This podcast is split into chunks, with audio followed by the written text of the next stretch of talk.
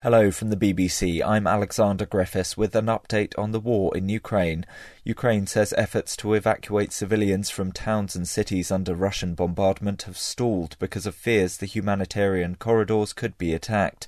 The BBC's Abdul Jalil Abdurrasilov, who's in Kyiv, says this is bad news for the people in the city of Mariupol. The situation in Mariupol is desperate. According to the mayor of the city, there is still about 160,000 people who are still remaining in the city, and already there are people who are dying from starvation because there is no food supplies left, there is no water, no electricity, gas, heating.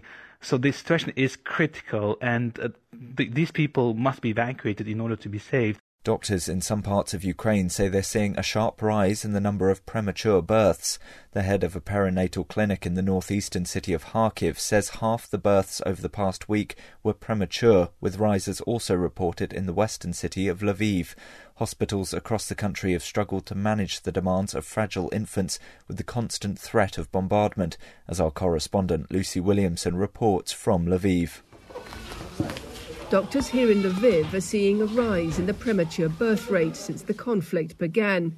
And in the besieged city of Kharkiv, the head of one specialist clinic, Irina Kondratova, told me premature births had jumped to 3 times their normal rate, 50% of all deliveries, a result, she says, of the war. Infections, lack of medical help, bad nutrition. War creates a risk of premature birth. The smallest child was born 3 days ago and weighs just over 600 grams. A girl called Polina. You can't take a child of 600 grams to the basement. It would be a one-way trip. So we made the decision to stay with the children on the ward and live through the bombings together. Meanwhile, President Volodymyr Zelensky has outlined Ukraine's priorities for a fresh round of talks with Russia due to be held this week. Speaking to 4 independent Russian media outlets, Mr. Zelensky said he was willing to consider Ukraine adopting a neutral status, subject to a referendum. Security guarantees and neutrality, the non-nuclear status of our state. We are ready to go for it. This is the most important point.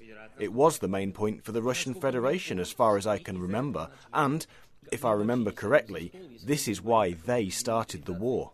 A senior advisor to President Zelensky says Ukraine is unwilling to give up any territory to Russia to try to end the fighting. Here's our diplomatic correspondent, James Landale. His chief economic advisor, Alexander Rodnyansky, said any deal had to be more concrete than an earlier security guarantee signed in 1994 by the US, the UK and Russia.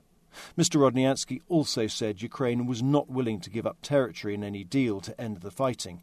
That was not a given, he said, because Russia was struggling in the war. Russia's leading independent newspaper Novaya Gazeta says it's suspending online and print operations until the end of Russia's military campaign in Ukraine.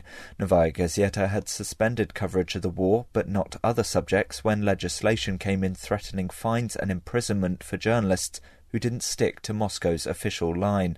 The BBC's Steve Rosenberg reports from Moscow.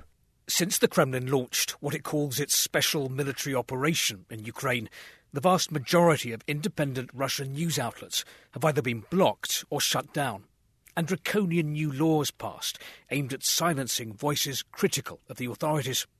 The newspaper and website Novaya Gazeta was the last established independent media to still be publishing. But now it's suspended operations, it says, until hostilities are over in Ukraine.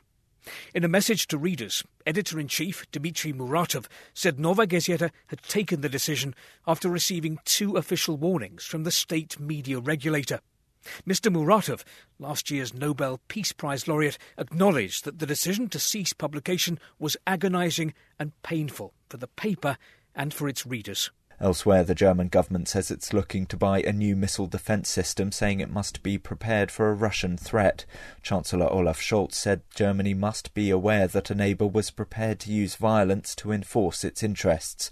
The BBC's Damian McGuinness is in Berlin. Mr. Scholz said he would not confirm any details until everything was decided, but that there was good reason, he said, to consider such an air defence system because Moscow was prepared to use violence to impose Russian interests. Those are the latest developments on day 33 of Russia's invasion.